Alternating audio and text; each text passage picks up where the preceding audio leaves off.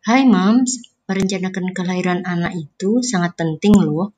Secara finansial dapat terencana dengan matang, kesehatan reproduksi kita juga lebih terjamin. Selain itu, quality time bersama keluarga lebih banyak. Tentu juga lebih banyak waktu untuk me time buat moms.